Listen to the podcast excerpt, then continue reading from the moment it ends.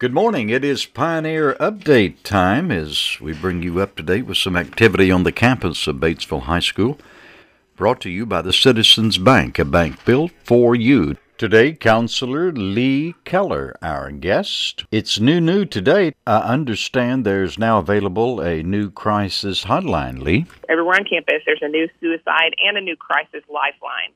And so kids can call instead of 911, they're going to call 988 and so that is just a suicide hotline if they're if they're having some suicidal thoughts it's if, if it's after school because we know a lot of times kids are alone after school and on the weekends and feeling they're filled with just sadness and despair and so they can call that and it connects them to a counselor um, not one of us, but it is a counselor run through their program um, who will connect them to some services.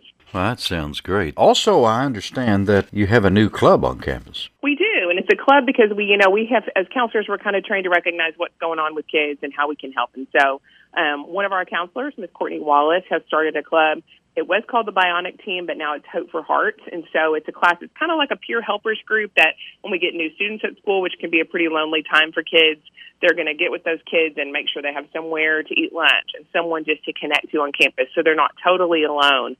And so if kids want to be a part of that club, they need to contact Miss Wallace and she can help them uh, become a club member, get through some training, you know, how to reach out to those kids who seem to be sitting alone at lunch and seem to not have anybody in their life that cares about them. Great way for us to reach out to kids. Oh, no doubt about that. Counselor at Batesville High School, Leigh Keller, visiting with us today. Thanks so much, Leigh, for being our guest.